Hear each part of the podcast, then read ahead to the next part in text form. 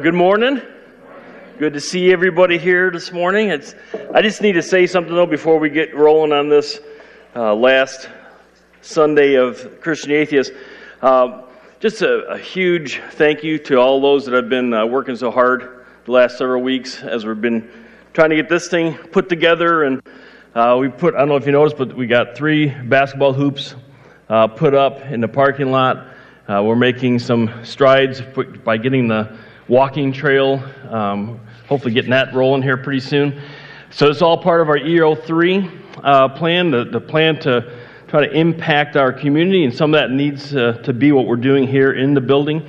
Um, as soon as we got the basketball nets up, I think it was Friday night, the young adults were out here having a, a little fire, and uh, neighborhood kids were already on it, shooting baskets, and uh, came in yesterday morning. We had a leadership team meeting and uh, so those, those kids were back, and some other kids showed up. And so that's what we're trying to do. We're trying to make it a place where people are comfortable to come on our campus and uh, to be around our building. And, and then maybe even we have our people out there from time to time interacting uh, with them and, and seeing if we can't encourage them to uh, at least build some relationships and then maybe even see them come to Christ and be a part of our church family and growing spiritually. And so, uh, but a huge thank you. He's not in here and so it's probably good because he'd probably be, oh, you don't have to. But huge thank you to Clark. Uh, he is kind of the one spearheading this. He told me, Pastor, I want you need to take a break from running all that kind of stuff, and so let me do it. And he's been doing it uh, and doing a great job. And so I, I really appreciate uh, Clark and everybody has been involved. Sometimes it's even like a, hey, we need some extra help right now, and people are coming over and helping out. And so I just uh, appreciate that and everybody doing that. Um, Anyways, so we're finishing up our series, Christian Atheist, and I think some of us are kind of like, oh, so glad we're getting done with that. You know, it's a little bit, um, you know, convicting at times, right? And so it's, uh, but it's good. It's a good challenge for us. So, what do you think? We've been doing something a little different here. We don't start with a sermon bump, as we call it. We've been looking at like top 10. So, what do you think are the top 10 things that people share in social media? All right, we get we're just throwing up on one slide this morning. So when people talk and do social media, that could be anything from Facebook to Snapchat. I always want to say snack chat. chat. I can't even say it. Um, you know, and Instagram and all that kind of stuff. So here's the top 10 things that people share. They'll share pictures, right? And so if anybody has Facebook, you understand that. You probably have your own, you know, profile pictures that you change from time to time. Opinions, a lot of people share a lot of opinions on Facebook, and some of us uh, may get involved in those opinions, and then pretty soon you got this whole debate going on, right, on Facebook. Status updates, you know, what are you doing, or how are you, you know, how they're doing things. Uh, it's interesting. Well, when we get down there, it's kind of interesting. Links to articles, I'm guilty. I've done that a few times. Uh, personal recommendations. Hey, I went to this restaurant and it was really good, or I went to this place and it wasn't really uh, too good. News items, links to websites, uh, links to people's posts, more status updates, how they're feeling. You know, Harold's feeling sad today, and his little sad face, right? And like video clips. Again, I've been kind of guilty of that. You know, and we kind of poo poo the whole social media thing, right? But social media is important. Um, and so let me just ask you this question. If, if I were to talk to your friends, or if you were to talk to my friends, and I were to say, hey, what, what's important to so and so? Just take what they have up on social media. What's important to them? What would people say? What, what would people think of who we are? What's important to us based off of social media. Again, we kind of give it a hard time, but employers will look on social media to find out who you are. I've done it. when we were looking to hire Jason, I mean, I knew Logan. Obviously, Logan was part of our church family. But I was looking at people to take our pastoral resident position. No sooner did I get their information did I go up on Facebook and Instagram to find out who are these people and what are they all about. I don't know if they still have the stuff up there from where uh, the, the, the church that Jason was at before, but he's led singing.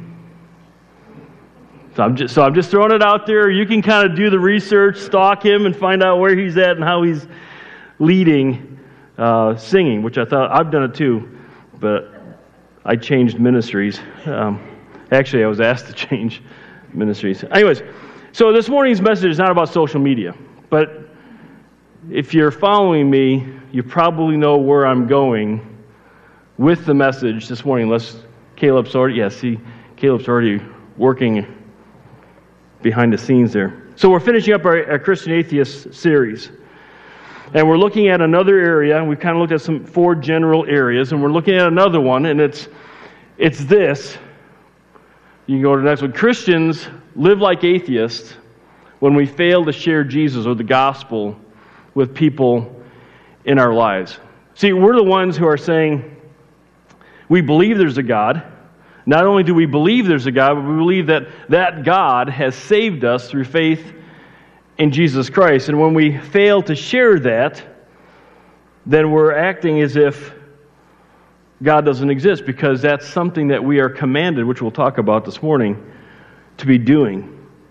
And so when, when, we're, when we say we've placed our faith in Christ, we're actually saying that we have the information that everybody else needs to know about how they can have a personal relationship with Jesus Christ, with God Himself, and, and how they can have Him in their life, providing for them and protecting them. And, and then when they die, they can spend eternity with Him in heaven and not have to experience the judgment of hell.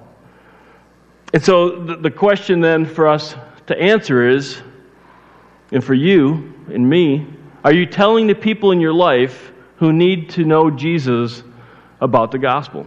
Is that a, an active part of your existence? Is that something that you're praying about and considering through the week and how you might be able to do that? Sadly, the answer typically to that question is no.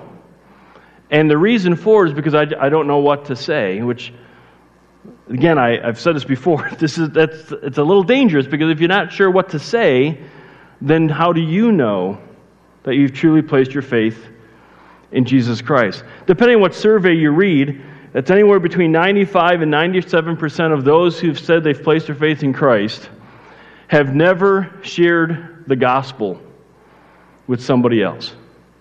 And so I thought that's kind of interesting. I wonder what that would look like with our church. So our church, we have about you know 240 some people who would say that Grace Point is their church, and uh, let's just say that 75% of those people, which by the way is a huge percentage, but let's just say 75% of those people have truly placed their faith in Jesus Christ. It's about 180. I think I did my math right. If I didn't, I apologize. But here's it, because I'm, I'm, a pastor, you know, I don't really deal with numbers, but.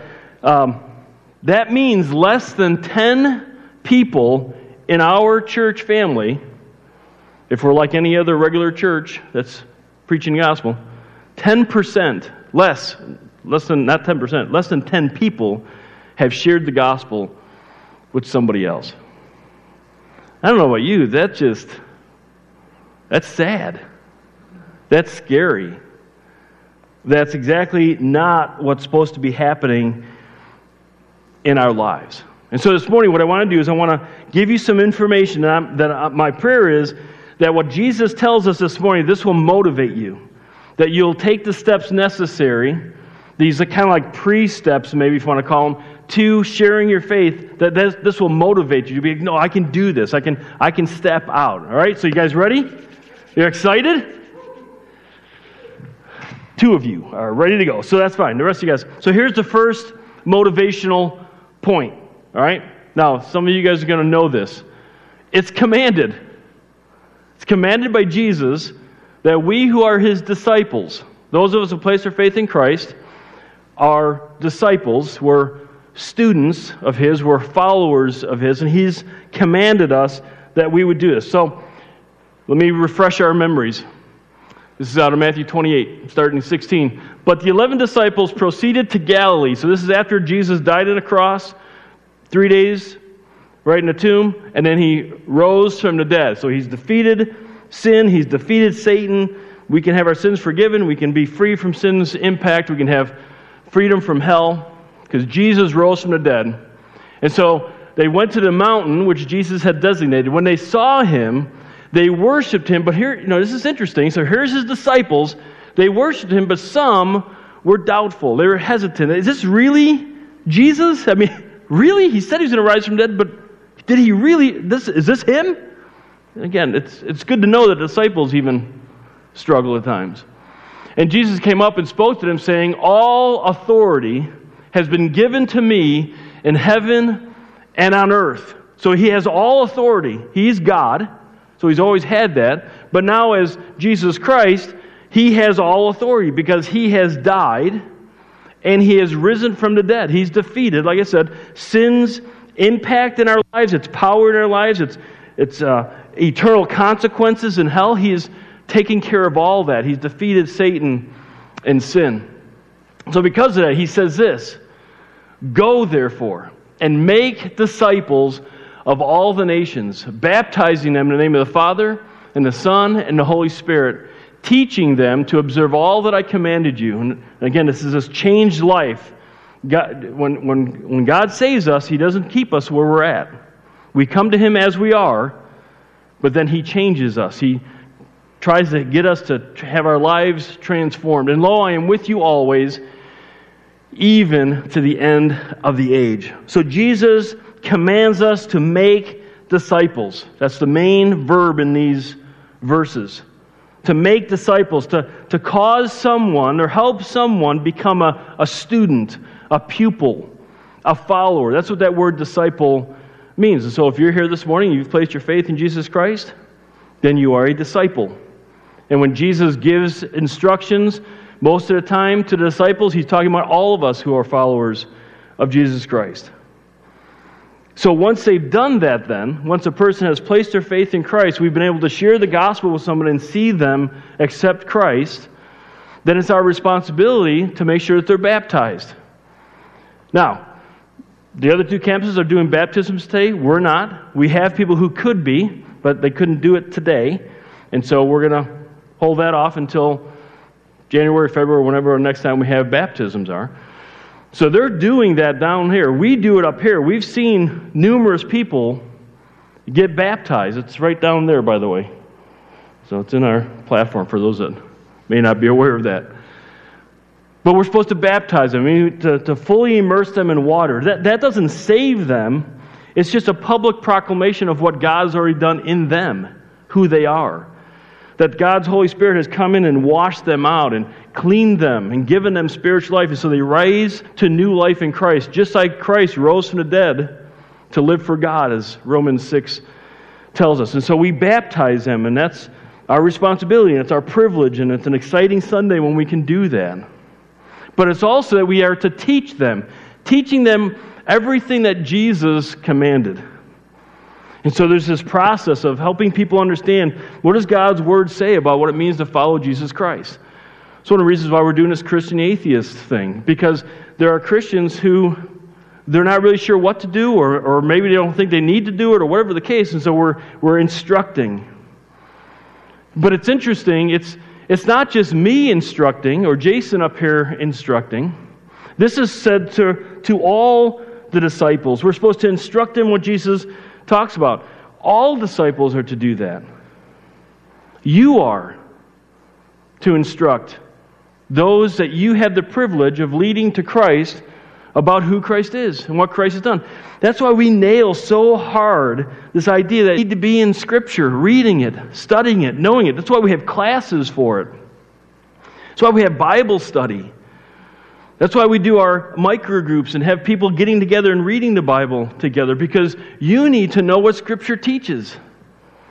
Because you're going to have the privilege of walking with those who don't know Christ as they come to Christ. So here's I was I've been raised in a church. And when Jesus said go to all the nations, my home church was really big on international missions. It, it, got, it was really good at sending money out to the nations. But what I didn't quite get until I got older was that my nation is my nation. The people around me are the people. And so when we have the privilege and opportunity of leading someone to the Lord, it says that here's the gospel and we leave them hanging. Or hey, come to church, and then you hear that they've accepted Christ, and then we hand them off to somebody else. No, we get the, we get the privilege, you and I, of those in our lives who come to Christ. We walk with them. We teach them. And we may not know everything because we won't know everything. But then we learn that together with them.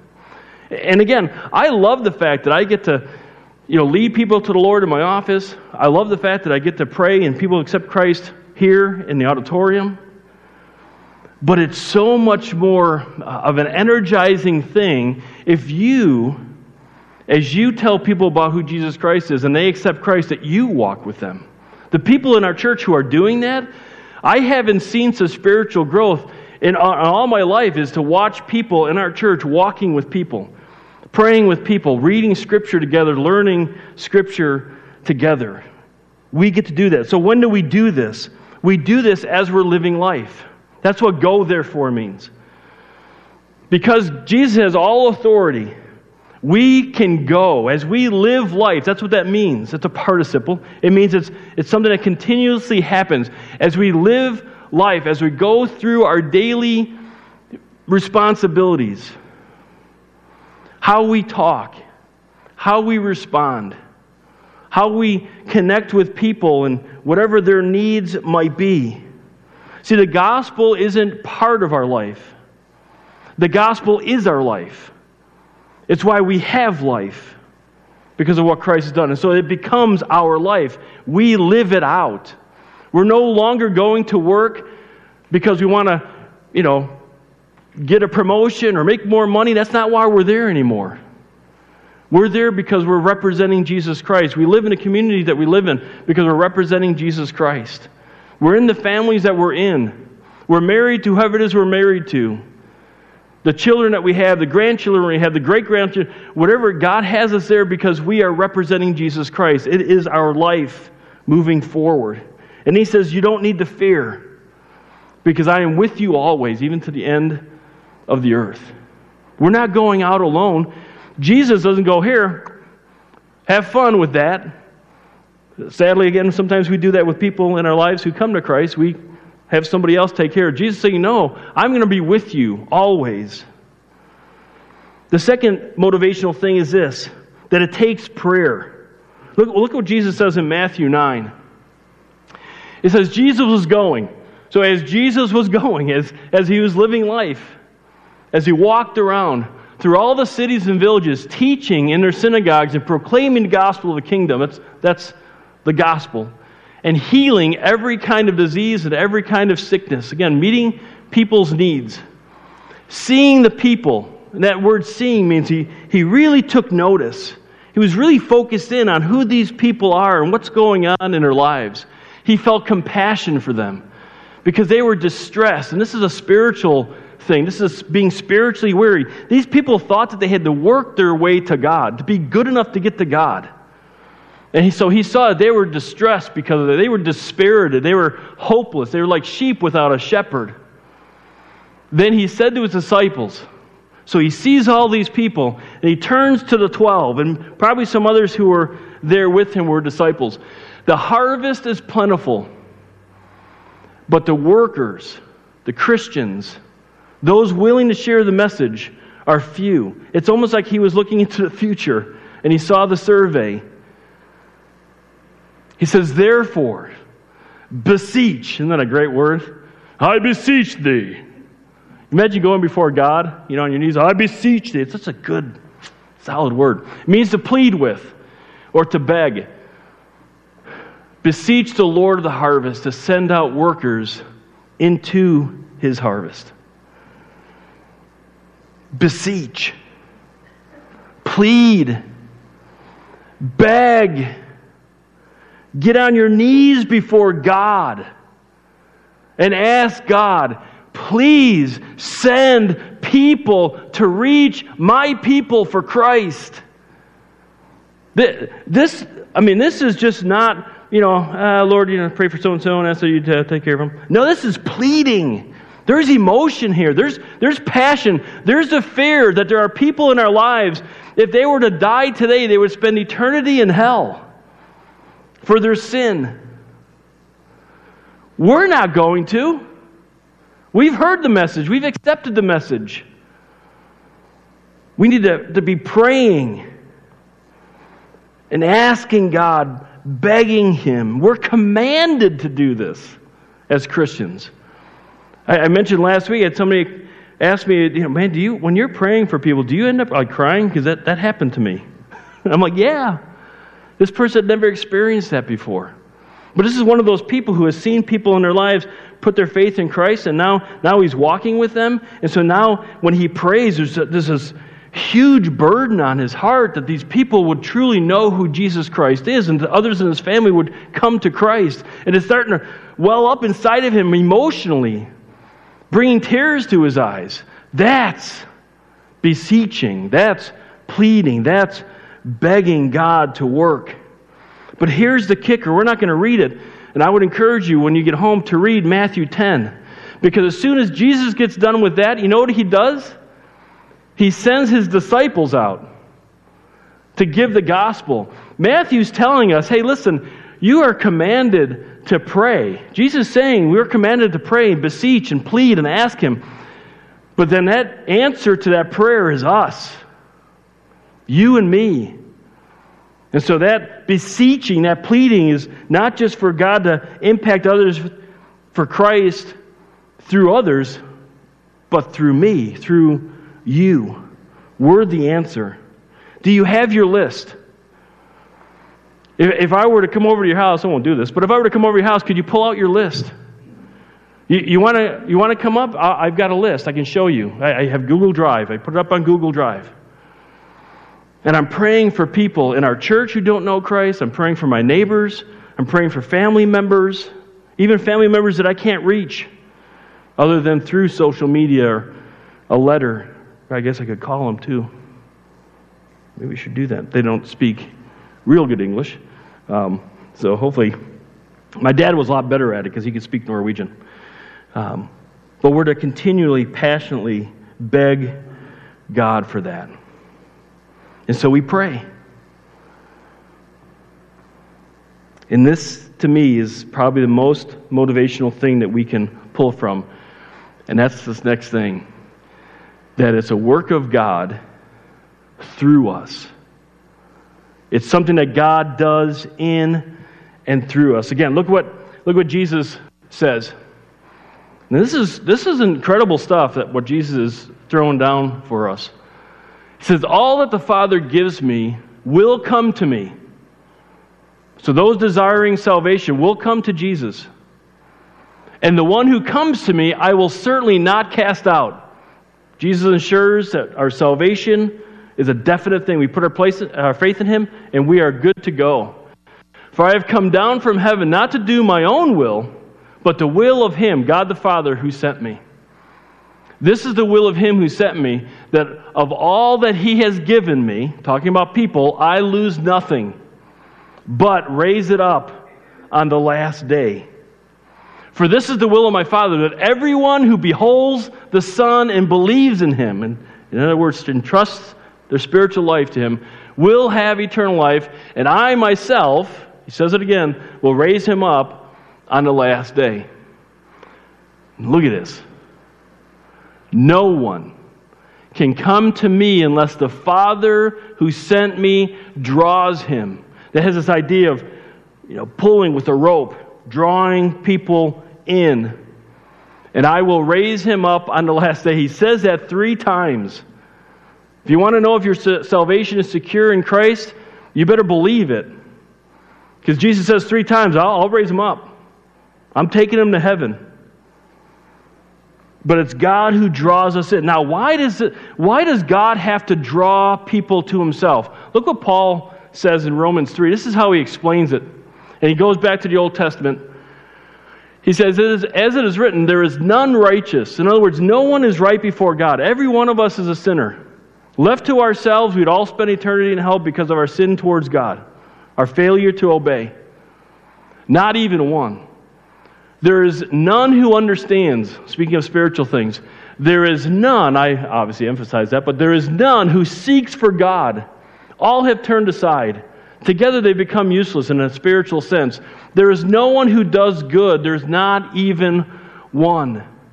Why does God have to get personally involved in our salvation? Because left to ourselves, those in your life who have not come to Christ, left to themselves, they will not seek for God. Now, there are people who say, well, whoa, whoa, whoa, whoa, whoa. I'm religious. I go to church all the time. I believe God exists. Okay, it's not just believing God exists, number one. It is not just going to a church, number two. And those who don't see that they need Jesus Christ, if they're pursuing a God, it's a God of their own making. It's something, it's a, it's a God that they have um, created and they have defined and they have made so it fits who they are and what they think salvation is. But it's not Jesus Christ, it's not the God of the Bible. And so God knows our hearts, God knows where people are at. And He says, ultimately, nobody seeks after God in and of themselves. And so, without God doing something in people's hearts to get them to notice Him, people won't turn to Him. So, here's what Jesus says He does. Says, But I tell you the truth, it is to your advantage. So now he's, he's prepping the disciples hey, listen, I'm going to die, and then I'll rise again, and I'm going to go back to heaven. And so he's saying, I just want you to be aware of that. And they're kind of freaking out, right, if you're familiar with these passages. This is John 16. He says, But I tell you the truth, it is to your, to your advantage that I go away. For if I do not go away, the Helper, God the Holy Spirit, will not come to you, but if I go, I will send him to you. So God the Holy Spirit is given to us, and, he, and he's given to us in a permanent way. When Jesus was on earth, yes, he knew everything and he could heal people from a distance, but he was in one place at one time. God the Holy Spirit is every, everywhere fully, completely, everywhere at one time. All the time. And so when we place our faith in Christ, God forgives us of our sins, gives us spiritual life. That's God the Holy Spirit. And He is with us permanently, all the way through eternity. And He, God the Holy Spirit, when He comes, this look, look what He does. Will convict the world concerning sin and righteousness and judgment. Concerning sin. Why? Well, because they do not believe in me. And concerning righteousness, why? Because I go to the Father and you no longer see me. And concerning judgment, well, why? Well, because the ruler of this world, Satan, has been judged. And so the Holy Spirit, He comes and He does this work in people's lives. He's called the helper. It, has this idea of someone who um, comes alongside, or it, it's, it's kind of this mediator, almost like you know, Jesus is our mediator, right? And so, but the Holy Spirit is also our mediator. He, he helps people understand who God is. He's the one who's working in the hearts of people. See, we don't, we can't change lives. We're not responsible to do that. It's the Holy Spirit's responsibility to, to convict, to help people understand where they're seeing things incorrectly about sin and the fact that they need Jesus Christ to be their substitute, to be the one who took God's wrath on their behalf. And concerning righteousness, and how do we do this life that God's called us to? Because Jesus isn't around. Well, the Holy Spirit's in us, and God's given us Christ's words, the Bible. And so, between those two, we have an understanding of who God is. And concerning judgment, Satan has been judged. We place our faith in Christ, he's got no power unless we let him or let our flesh have control. But it's God the Son has all authority. God the Father draws people to himself, and God the Holy Spirit is the one who convicts them, help them understand what it is that they need to do What's their step of faith that they need to take? In Matthew 13, we're not going to go there just yet, but in Matthew 13, Jesus tells a parable of the, the sower and the seed. Are you familiar with that? the, the farmer who's out there and he's taking seed and he just, the way they did it back then, they didn't have any farm equipment. And people used to walk through uh, the fields. And so they would just take seed and they would just throw it wherever they were going, just kind of walk along and whew, wherever it went, it went. And back in the day when I was doing plowing and stuff, we'd, you know, throw salt. And every time I think about it, I think of my boss saying, just feed the chickens. We want fat chickens. In other words, get the salt out there so people don't trip and fall. These guys were throwing seed wherever they, it landed in different places. And Jesus, which we'll read, goes on to explain these different soils that the seed is going to land on. So let's see what Jesus has to say. So this is the explanation of the parable. He says, Hear then the parable of the sower. When anyone hears the word of the kingdom, the gospel, and does not understand it, in other words, they don't think you know, they don't need it, it's not for them. The evil one comes and snatches away what has been sown in his heart. This is the one in whom the seed was sown beside the road. The one on whom seed was sown on the rocky places, this is the man who hears the word, the gospel, and immediately receives it with, with joy. They're, Woo, this is for me. This is something I need. And you have the sense it's very emotional, you know, need. I, I, they're excited about it. It has no firm root in itself or in himself. So, in other words, the acceptance wasn't genuine. He says, but it's only temporary. When the affliction or persecution arises because of the word, immediately he falls away. He walks away from Christ. As soon as people start giving him a hard time for that faith, they kind of walk away. They were never truly saved. They never truly grabbed hold of it and made it a commitment in their life. It was just an emotional response to the message. And then on the one on whom seed was sown among the thorns, this is the man who hears the word, and the worry of the world and the deceitfulness of wealth choke the word. And it, the impact of the gospel salvation, becomes unfruitful. Again, another one who's not genuinely saved because now the world is too important. We've talked about this Christians who, who say they're believers and they fade away. And, and we wonder where they've been, where, where are they at? Well, it's because the world has become too important. The way the world says to do life has become too important for them. And the one on whom seed was sown on the good soil, this is the man who hears the word, the gospel, and understands it. he truly accepts it, who indeed bears fruit. So, how do you know? How do you know someone's truly placed their faith in Christ? Well, he uh, who indeed bears fruit and brings forth some a hundredfold, some sixty, and some thirty. I think some pastors will soften this and say, well, there's spiritual growth that will happen. And so then the, the Christian goes, oh, yeah, I'm going to church and I'm reading the Bible and I'm part of a Bible study and I'm serving at church. And, whew, and there's, a, there's a, the 30, 60, 100 fold. You have to understand, this is the kingdom he's talking. All these parables in this section are about the parable the, the, of the kingdom, the kingdom growing. It's people coming to Christ. How do we know a person has truly placed their faith in Christ? Because they're going to be sharing that message with other people. We talk about it all the time.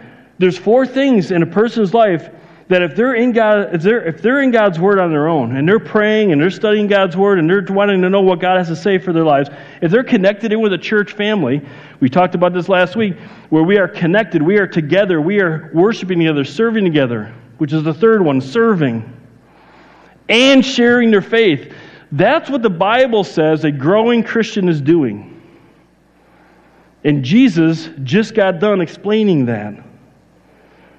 We have the message of salvation. Not just even salvation for eternity, which is awesome, but for a God who wants to walk with people in this earth as they go through their lives, giving them purpose as to what their life is to be about, which is about Jesus Christ and sharing the gospel. I'm telling you, if you're here this morning and you're you say you're a Christian, but your Christianity, you're kind of doubting it and wondering if this is really something for me, is and I don't know, I you know, God, I hear the, the Bible talk about joy and him. Listen, one of the reasons why you're not experiencing what God wants for you to experience is that you're not sharing your faith. I'll guarantee you talk to any people in our church who are sharing their faith, and they'll tell you that there is nothing more joy filled there's nothing more satisfying, nothing more challenging, but nothing more um, able to bring growth and excitement in their own spiritual life is to share the gospel with somebody and then to see them accept Christ and then to walk through that hard process of somebody giving their life over to Christ. It is not easy, but it is worth every single step. And a lot of Christians are missing out. And so, what do we do? We, we throw the seed of the gospel, we just throw it wherever we're going. We talk about who Jesus Christ is. We tell people what's going on in our lives. We share with them how are we going through our difficulties.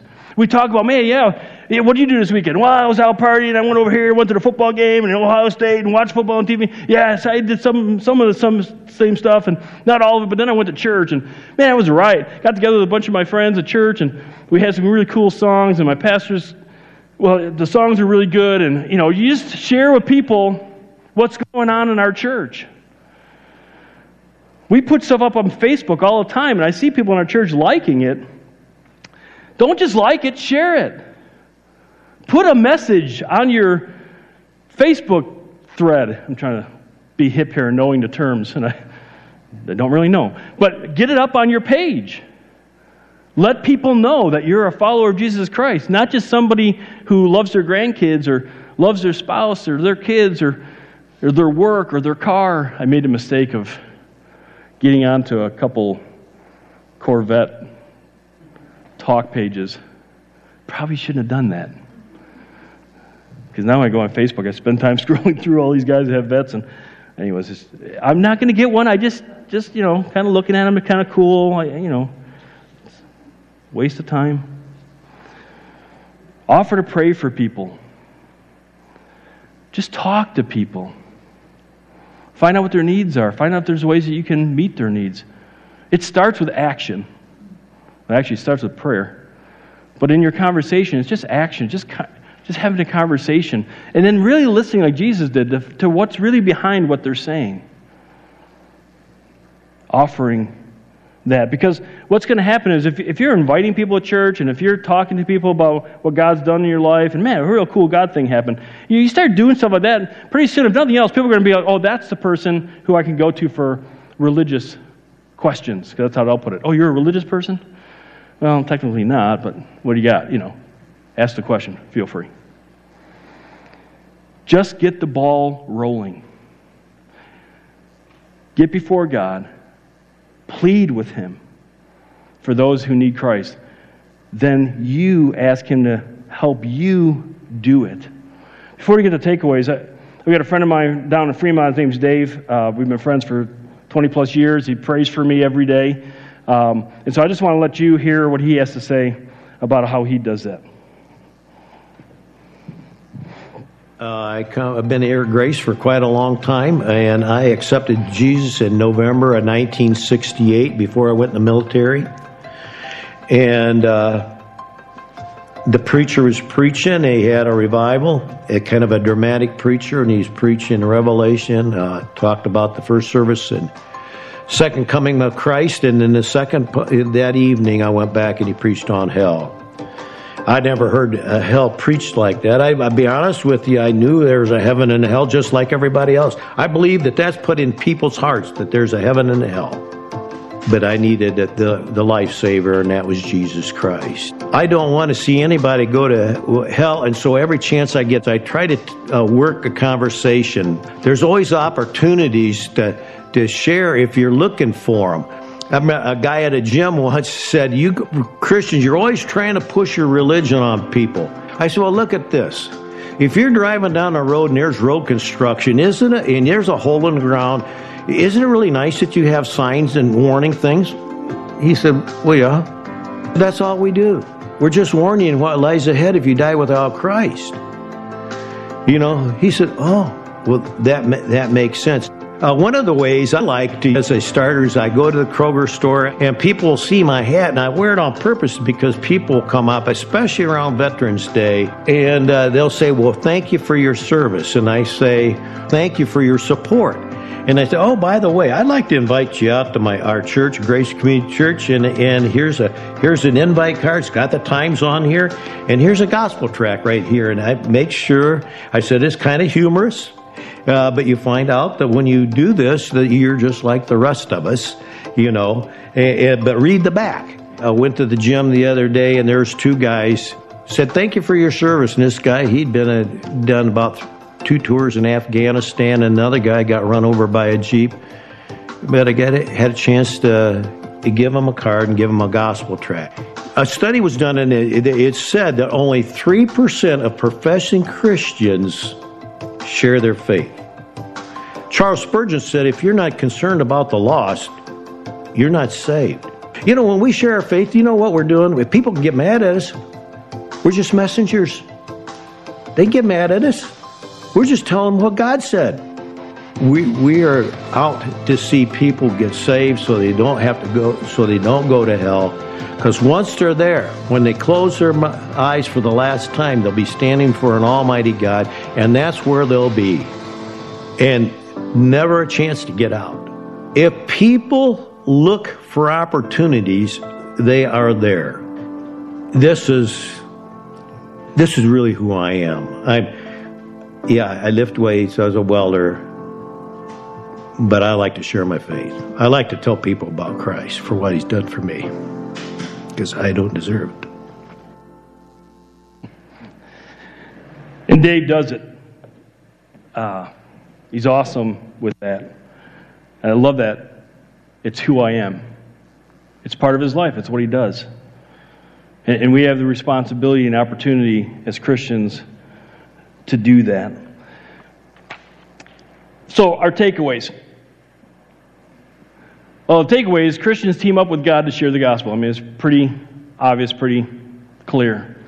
But how do we do that? Let me just, I want you to take some time this week and just kind of think. Think about what your life would have been like if you had never accepted Jesus Christ as your Lord and Savior. I think it's important for us to remember back. Remember when. Remember how life was going. What God saved you from, not just eternity, but in your life. And, and then what will happen to those in your life if you don't share? I mean, you can hand the responsibility off to somebody else. God's going to draw them. But it'd be awesome if you had the privilege and the opportunity. Secondly, pray. I hope you have a list. And just pray, beg, plead, ask God to not only draw them to Christ, but to use you to do that. And like Dave said, and Jesus demonstrated, just look around. If you start praying that, you're going to start seeing the needs, the way of bringing a conversation around to Jesus Christ, what to, to say at that moment. You may have to pray for a little extra prayer, Lord, give me the motivation to do it. And then, as we've talked about, God energizes our energy, He strengthens our strength. And then invite. That's the easiest thing for you to do. Invite somebody to church. Have them come, hang out with you here, take them out for lunch afterwards. If you're like, well, I don't really have the money to do it, we'll pay for it. Not Kim and me. I mean, the church family we'll get together, we'll put it on the budget, you know. Just invite somebody to church. We've got a series coming up called Recalibrate. And it's talking about the will of God and what if you missed the will of God and how does that work in our lives? People love to figure out is, is God uh, in total control? I mean, it's a great question you can ask this week. Ask your coworkers and neighbors. Hey, do you, do you think God is like in total control, like you have no free will? And they'll be like, well, you know, you guys have a debate. Say, look, we're going to be talking about that at church. You should come and, and hear that. It's a great opportunity to invite people out. Let's go ahead and stand. We'll close in prayer.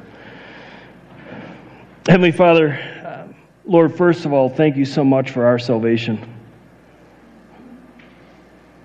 The incredible pain that Jesus went through, the, the uh, agony of not just physical, but then the spiritual agony, that separation from you, which again is just, it's so hard for us as humans to understand. And, and that he did that willingly. He did. He said, "I, I give up my body. I'm offering to do this." And he did it for us. We we just don't deserve it. But thank you. And Lord, I pray that your Holy Spirit would just keep us unsettled until we are obedient to doing what you've called us to do, and that is to share our faith, first through how we live out our lives, and then with the words that are going to have to come as well. And then as we see people come to Christ, that we can walk with them. And as they grow in their faith, we're going to be growing in ours as well. Thank you for allowing that to be a part of the process, our own spiritual process. Thank you for loving us. In Christ's name, amen. Thanks for being here. Appreciate it. Go ahead and represent Christ.